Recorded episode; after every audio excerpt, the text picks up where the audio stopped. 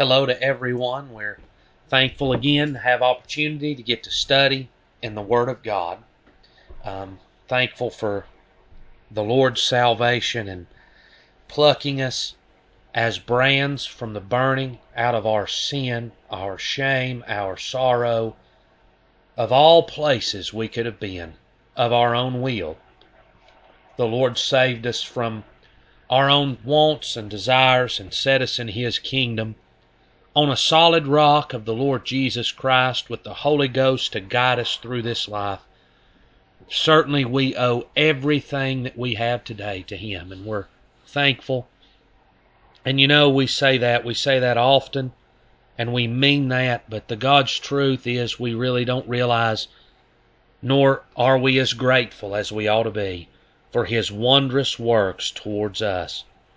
But we're certainly thankful for the study that we've been able to have thus far of these feasts of the Old Testament for just the little portion, and I'm sure that you have seen much more in it than we have as we've walked through this.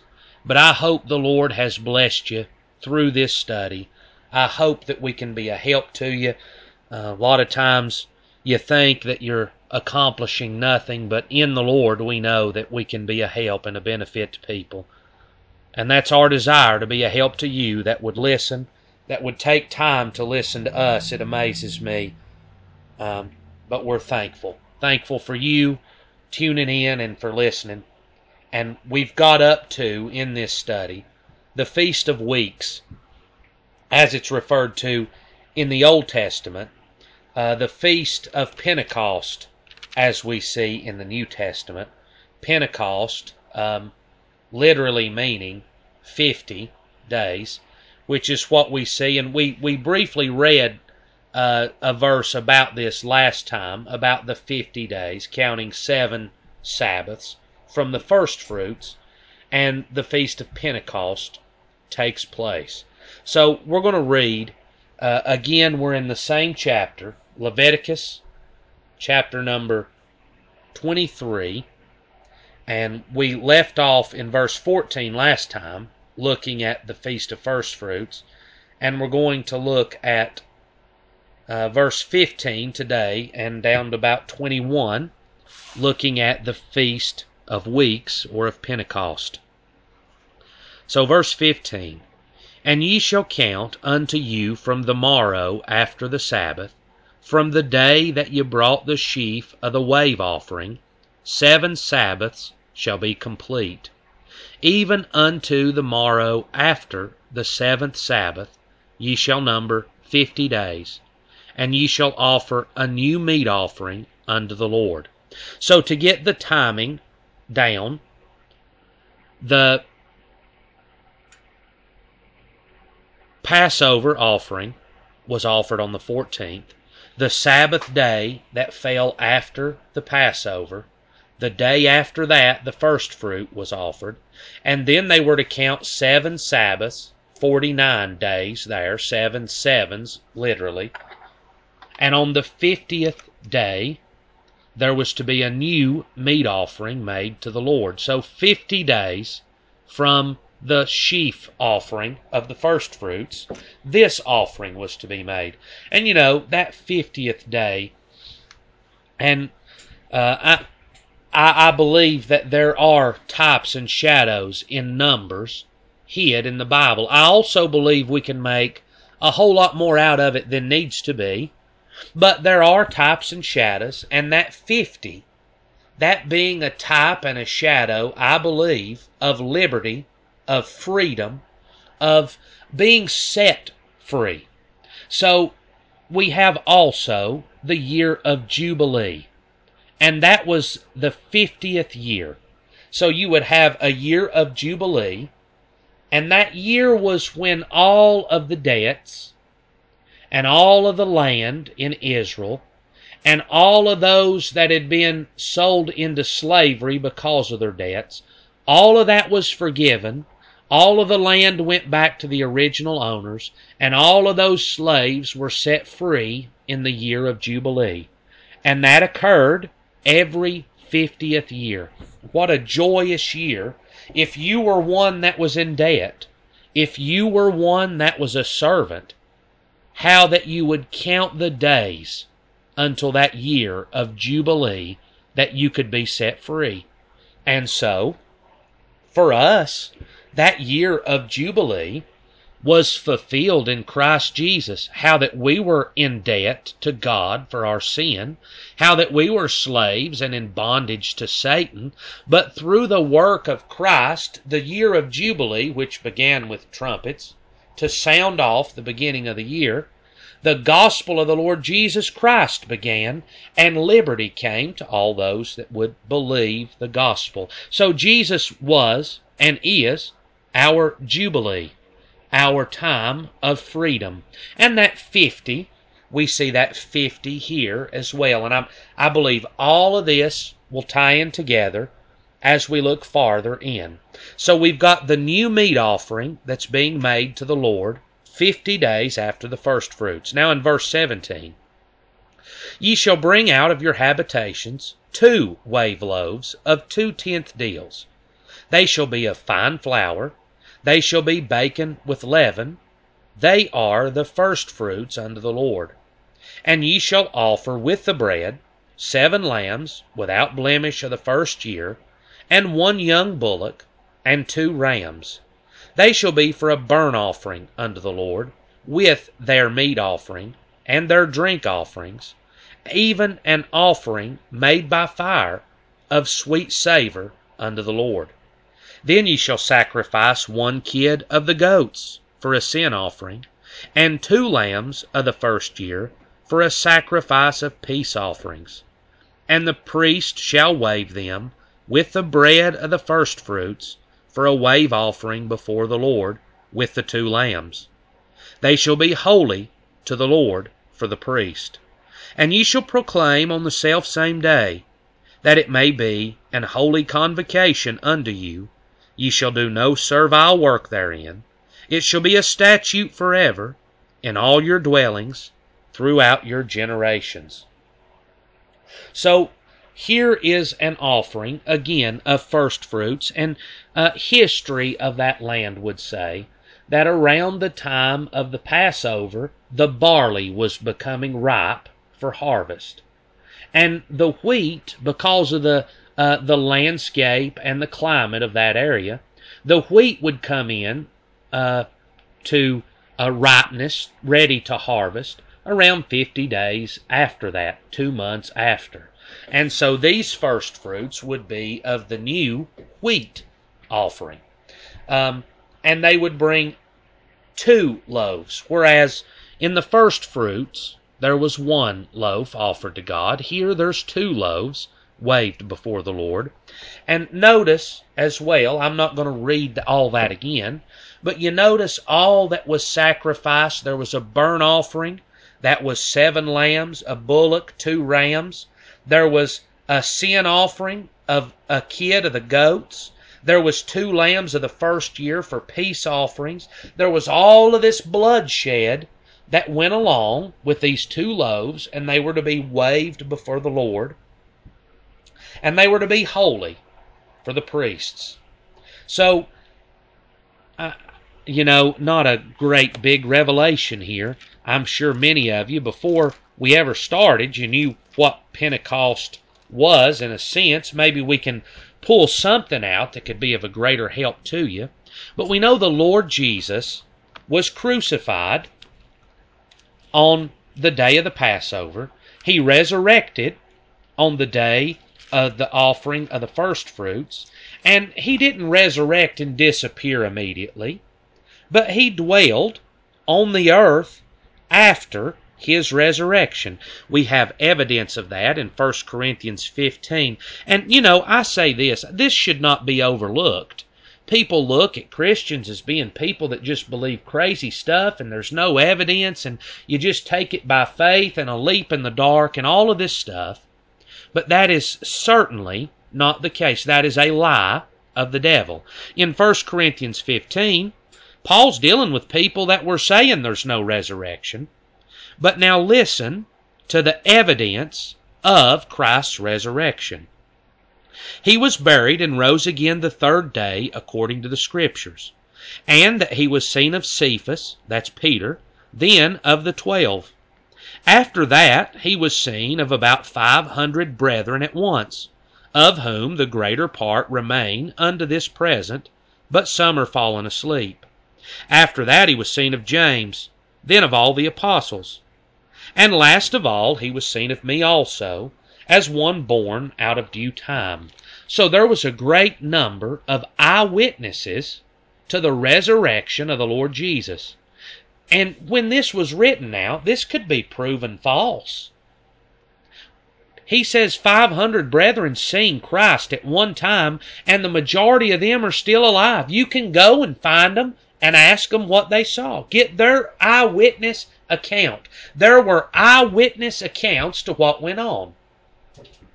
Now, the reason that people doubt and that don't believe is because Satan's against it.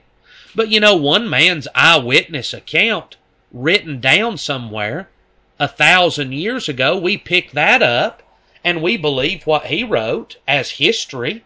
We believe what historians and people wrote down about the Roman Empire. We've never seen the Roman Empire. We can see some of the remnants of it today, but we don't know who was king, and we've never seen them as king, and we don't know whether they ruled or not. But there were eyewitnesses that recorded the history, and we believe it. Well, here is an eyewitness account of people that saw the Lord Jesus after he was resurrected. So there was evidence, there were eyewitnesses, there were people that saw. He resurrected and he remained.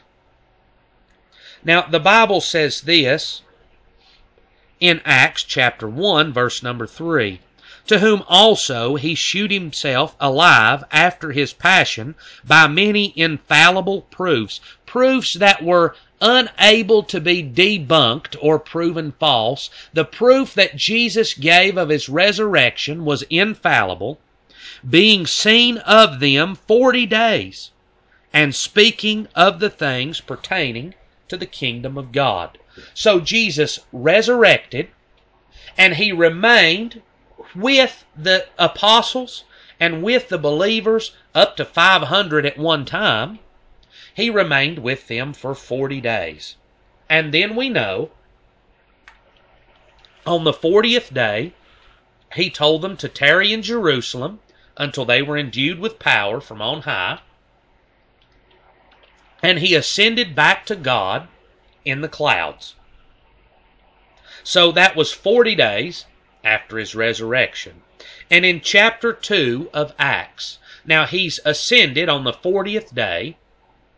And in chapter 2 of Acts, and when the day of Pentecost was fully come. So we know that the day of Pentecost was 50 days after Jesus' resurrection because he was resurrected on the, the day that they offered the first fruits. So 10 days after Jesus' ascension into heaven, we have here the day of Pentecost was fully come. And this is the same day that we're reading of in Leviticus 23 when this uh, feast of weeks, when this new offering was to be made unto the Lord.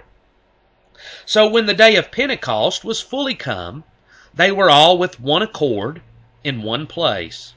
And suddenly there came a sound from heavens, as of a rushing mighty wind, and it filled all the house where they were sitting.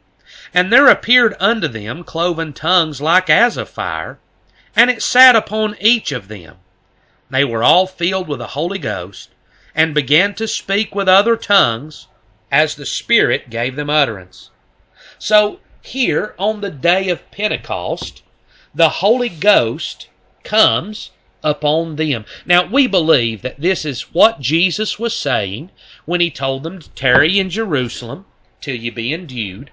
We believe that Jesus was referencing this occurrence to his apostles when he told them to wait for the power from heaven. So this power from heaven was the Holy Ghost of God. The Holy Ghost descended upon all of those believers there in the upper room, and we know what immediately began. They began preaching the gospel of the kingdom of heaven. Now, what is the gospel? And we've covered this many times. but it's good to repeat things and establish it in our hearts. The gospel, the word literally means good news.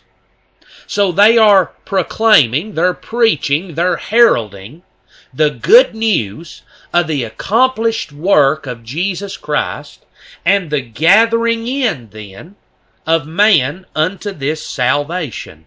Now they were told, don't bear witness, don't go out, don't go out of Jerusalem, don't leave this place until you be endued. This Holy Ghost will give you power and you'll be able to bear witness of the mighty works that I've accomplished and the salvation that that brought for mankind to be gathered in.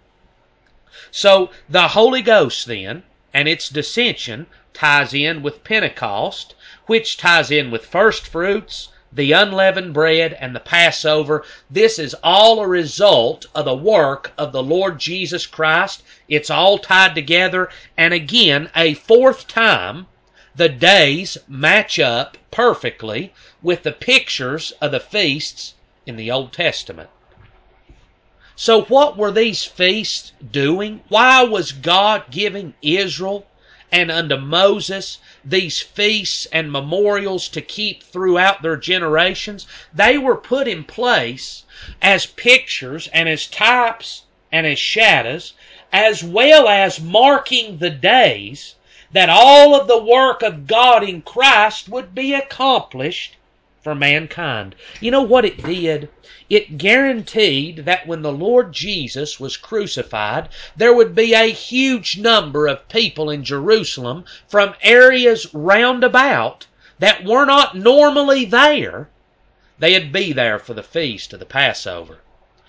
It guaranteed that on the day of Pentecost, when the good news of the gospel of the Lord Jesus Christ was beginning to go out, there would be a great number of people from all over the world there to keep the feast of the Pentecost, so that the gospel on this day would spread much further than it would have on any other regular Sunday. But because it's a feast, there were dwelling at Jerusalem Jews, devout men, out of every nation under heaven. That's Acts 2, verse 5. All of these people are gathered there for this feast, and God sends the Holy Ghost, and the gospel begins to be preached by the apostles. And what a day that this is! That 3,000 people believe the gospel, are baptized, and added to the church. And so, this work then, this work of Christ, brought in and made possible the Holy Ghost and the preaching of the Word of God. Now, we have this also that there were two loaves to be waved. Now, the first fruit offering, that was one loaf. That was the Lord Jesus Christ. That was the first fruit from the dead, so that everybody else after him could be regenerated and resurrected into life. But now, in this one, we have two loaves that are being waved. And in Ephesians chapter number 2, verse number 13. But now, in Christ Jesus, ye who were sometimes far off are made nigh by the blood of Christ. For he is our peace, who hath made both one, and hath broken down the middle wall of partition between us, having abolished in his flesh the enmity, even the law of commandments contained in ordinances, for to make in himself of twain one new man, so making peace, and that he might reconcile both unto God in one body by the cross, having slain the enmity thereby. So you've got through the Word of God, if you're going to look at the world through the Old Testament Word of God, you've got two types of people. I realize there's many nations, there's many races, there's many languages, but when you boil it down to what the Word of God in the Old Testament teaches, there's two types. There's those that are Jews, there's those that are Gentiles.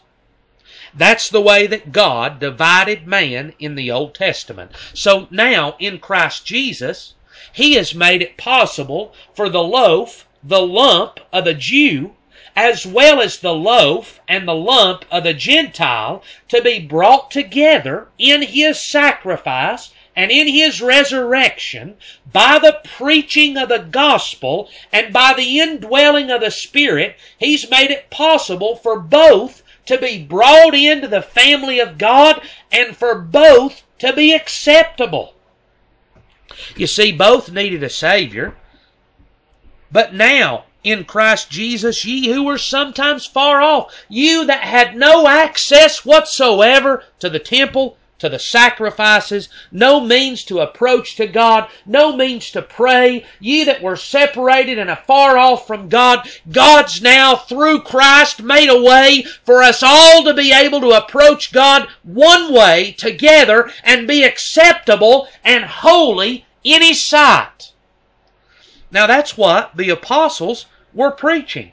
They were preaching there in Acts chapter 2 to the Jews in Jerusalem, to those that were there to take of the feast of Pentecost. They were preaching the Word of God. They were preaching the salvation of the Lord Jesus Christ unto them by the indwelling power of the Spirit of God, preaching to them that they could be accepted through the work that the Lord Jesus Christ has done. And you know, in just a few days, the Lord's going to come by to Peter's house and say, Peter, they're going to call for you. You go and don't ask any questions. And Peter's going to go to Cornelius's house and preach the exact same message, and they're going to receive the exact same salvation, the exact same forgiveness and mercy, the exact same Holy Spirit. They're going to be acceptable and waved before God and be found holy all through the work of the Lord Jesus Christ.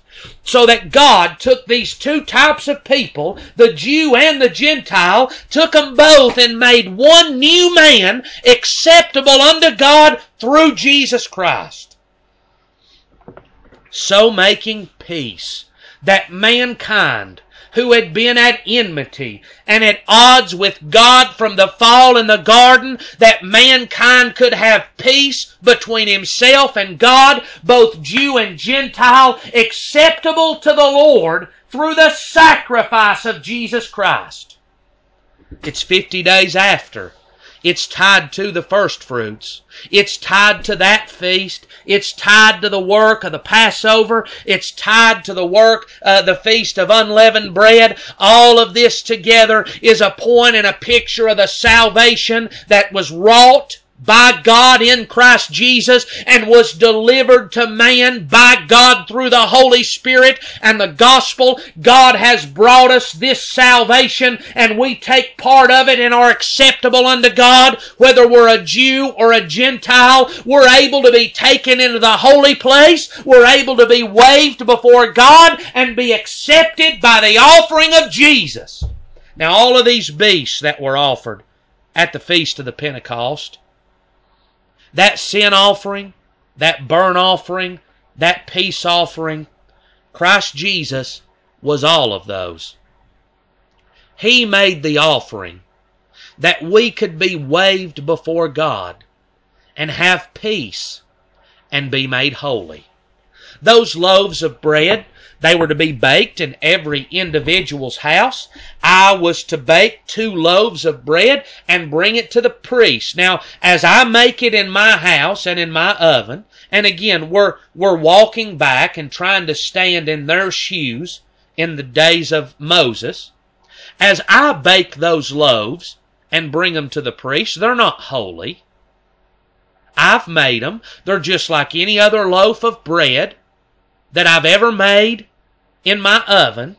They're just something that I'm bringing to the priest to offer to God. Now, when the priest takes those, and when the priest goes in before God, and the priest waves those as this Pentecost offering, those two loaves are then made holy and dedicated unto the priest.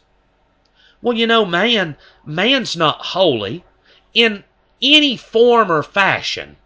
Man is the opposite unholy, wicked, rebellious, sinful, stiff necked, and hard hearted towards God. But you know, when Christ takes us, whether we're a Jew or a Gentile, and He waves us before God through His blood, through His burnt offering, through His peace offering, through His sin offering for us, we are made holy and one lump dedicated to the Lamb of God, the priest that offers us to the Lord. And that he might reconcile both unto God in one body by the cross, having slain the enmity thereof. So the Jew and the Gentile are both reconciled. They're brought back together, brought back into agreement with one another through the sacrifice of the Lord Jesus on the cross of Calvary, so that both are made acceptable. Now listen as we go on here, still in Ephesians 2, this is now verse 17, and came, so that's not the end of the work. The Lord Jesus died, and he made a way for both to be sanctified.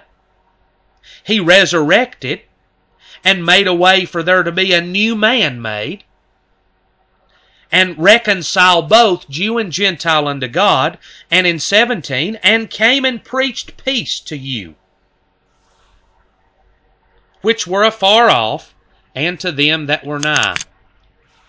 But not only did he do all that, but also he came to where we are and preached this peace to you which are far off and to them that are nigh. So this gospel, which began by the Spirit at Pentecost, was preached to the Jew and to the Gentile alike, that both could be brought in to the kingdom and to the family of the Lord God. And notice what he says is preached peace. The gospel of the Lord Jesus is a message of peace. The law is a curse to man because man can't keep the law. But the gospel of the Lord Jesus is a message of peace and reconciliation and being brought into holiness with Almighty God. For through him we both have access by one Spirit unto the Father. So this sacrifice that was made at Pentecost, these two loaves that were offered and made holy, was there to make holy the rest of the crop again. And here the Lord Jesus and the Spirit and the gospel of the Lord Jesus that began to be preached here was there to give access to God by this one Spirit. This one Spirit, and you know, uh, the Spirit sometimes, the Holy Ghost, is taken awful lightly, but the Holy Ghost is one with the Father and with the Son. He is God, and at the core of true biblical Christianity is that fact of the Trinity, that a triune God, a, a holy and righteous God, the Father, the Son, and the Spirit, they are one and they are three. The Holy Ghost is just as integral a part of redemption and salvation as God the Father and God the Son. When they were creating the earth, and it was without form and void and darkness covered, you see there, you see God the Father, you see the Word of God as God speaks, and the Holy Spirit there brooding over the water. They are three and they are one. So the Spirit, the third part of the Godhead, not third in importance, because they are one and equal. This Spirit of God cometh and gives access to both loaves, to the Gentiles and to the Jews, unto God through faith in Christ Jesus. Now therefore ye are no more strangers and foreigners, but fellow citizens with fellow citizens with the saints and of the household of God. So these two loaves that were waved on the day of Pentecost, and both were made holy and given to the priest. Well, those that come to God through the gospel, they are made holy and are no longer a stranger to God's kingdom, but they are made fellow citizens, equal citizens with the saints of God and a part of God's household.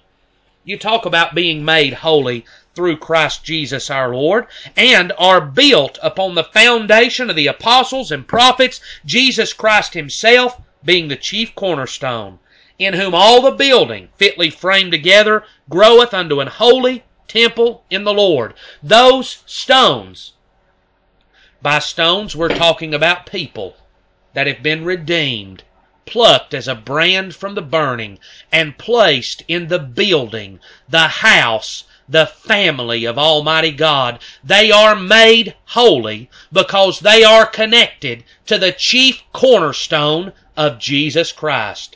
And in the uh, Old Testament picture of Pentecost, those two loaves that were baked in an oven in somebody's house, when they were offered to God by the priest, they were made holy and acceptable to God by the, the blood that was offered and by the waving. So we, made holy, acceptable, pure, and a part of the family of God, through the indwelling of the Spirit that came to us by the preaching of the gospel. It was necessary. This Pentecost was a necessary part of salvation because there the gospel began to be preached to them that were near and to them that were afar off. And you think about being afar off, when Paul wrote this, he's talking about people from Rome, people from Asia, people from other countries around there that were Gentiles and had no access to God. Now they're able to receive a gospel of peace through the sacrifice of Jesus. But think about how far now that that gospel reached that even in the United States, nearly 2,000 years later. How much farther out can you get than that? 2,000 years later, and all the way across the ocean in the United States, this gospel of peace is being preached to them that are far off, and we can be made holy through the sacrifice of the Lord Jesus Christ by accepting the gospel through the dwelling of the Spirit of God in the church the building began right there at Pentecost. God began setting stones, Jews and Gentiles in the building. 3,000 stones were laid in the building of God there at the day of Pentecost. And stones today, they're still being added by the same Spirit the same gospel, the same sacrifice, the same work of God, stones are still being made holy and acceptable to God by the offering of the Lord Jesus Christ. But friends, if there was no gospel, we'd have no access to it. The gospel is important, and I believe the gospel by the Spirit is what we see here in Pentecost because that's what began when the Holy Ghost descended upon the apostles. They didn't start singing. They didn't start. Uh, they didn't start talking it up. But they began preaching the gospel when the Spirit descended, and from that time forward, the kingdom of God has been preached. And that's how every man is pressed into the kingdom. So, one more thing we would like to look at. Well, let's let's look in Corinthians as well, talking about of two one new man. Well, that's what we see in Corinthians, 2 Corinthians 5. Therefore, if any man be in Christ, he's a new creature. That loaf is no longer a loaf that means nothing, but that loaf is now made holy. Well, to them that are brought into Christ Jesus, they're made into a new man. You can look at that individually. You can look at that as a whole. In the day of the resurrection, and the last day of this world, when the Lord returns, the church is going to be raised up as one body, holy and acceptable unto God by the offering of the blood of the Lamb of God and by their acceptance of the gospel of the Lord Jesus Christ that was delivered to them, whether it was on the day of Pentecost in Jerusalem or it's April 1st, 2021 in the United States of America, they receive the same gospel and they're set in the building by the same means. It's a wonderful thought, ain't it? What a plan that God made and put together. But there in Ephesians 2, one more point we'd like to bring out before we stop here. in all of these. The 15th day, the day that the Passover was eaten, as well as the 21st day, the last day of the feast of unleavened bread, the day of the feast of the first fruits, as well as the day of the feast of weeks or the day of Pentecost. All of these days, four total, were holy convocations, high Sabbath days, days where no servile work was to be done. Now that's no coincidence either, because this salvation is not accomplished by the work of man. Our works produce sin. Our works produced our guilt. But this salvation was accomplished by the work of God with absolutely no help from me. I did not help God to save me. I had no work in any of it. And if you, if you're acceptable to God today and saved and in the family, you didn't help God save you either. No, these days, these were days where you wasn't allowed to work. And if you worked, you were to be stoned. Uh, we've got it here in Ephesians 2, verse 8. By grace are you saved, through faith, and that not of yourselves. It is the gift of God, not of works, lest any man should boast. And how many scriptures could we look at through the New Testament that say these very words in maybe a different form or fashion? It's not of man's works that people are brought into the kingdom of God. Man's hands were completely off of the plan of God and the work of Christ for salvation. God brought this salvation. God gave His only begotten Son. God gave His life for us. God resurrected Him from the dead. God accepted His sacrifice as atonement for our sins. God made sure the gospel came to where we were, whether we were afar off or we were nigh. God, by the Spirit, made sure that we were convinced of the gospel, and God, by the Spirit, made sure that we were drew to Him. And God, when we came in obedience to the Spirit, God regenerated us, justified us, and made us holy in His kingdom. This was God's work, and it was God's work from beginning to end.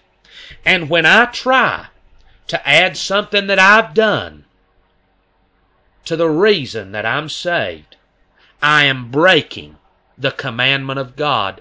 This is not something for man to do any servile work in. God accomplishes true salvation through the work of the Spirit. Now, you'll hear a lot of buts on that and a lot of arguments to go with that today, even among men that we would consider brethren. Man is so resistant to a salvation that is anchored in God and wants to leave a place for man that man done this. Well, if if there is that place, then tell me how that it's not of works, lest any man should boast. Even if it's, well, I had to believe it. Well, if I believed it and the rest of the world didn't, I've got a place that I can boast that I believed it and you didn't. But I don't even have that. You know why? Because of the work of the Holy Spirit of God. And I want to I want to reiterate this before we stop here. The Spirit is just as important as the work of the Lord Jesus Christ for our individual salvation. We could not be saved without the Lord Jesus. I and you know, I don't mean to say that irreverently either. The Lord Jesus sacrificed the feast of the Passover, that was the means for them to escape Egypt. And the Lord Jesus, without Him and His work, there's no way I can escape. But if the day of Pentecost never comes, and the Holy Ghost never convicts me by the gospel and draws me to Jesus, then I never accept it, and I'm never saved. So that God the Father, God the Son, and God the Spirit are all equally important in the redemption of mankind. You can't be saved without the Son, well, you can't be saved without the Spirit either. I can't go and talk people into salvation myself with words from my mouth and get them to truly believe it. The Holy Ghost is just as necessary.